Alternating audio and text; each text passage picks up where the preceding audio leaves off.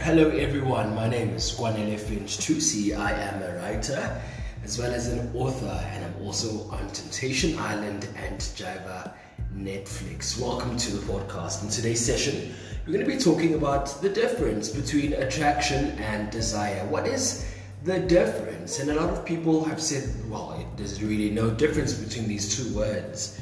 However, as much as attraction and desire have similarities, attraction is more based on an emotional um, a non-physical state. It's more a feeling that you are attracted to something or someone instantly um, and you are attracted to it.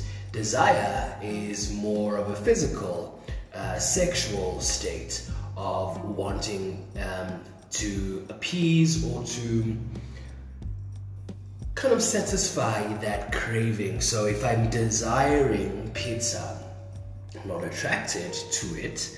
I'm desiring it because I want to have it in that moment, in that time.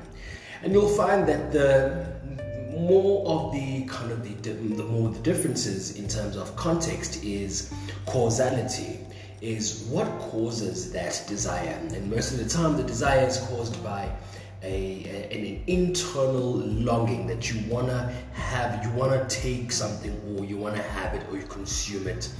Whereas with attraction, it can be an external, um, a, a, external factors or external influence that makes you have that desire because you are attracted to it. So, as much as the words are the same, um, they're also quite different. And I want to talk about uh, attraction and desire when it comes to human relationships. This is the podcast.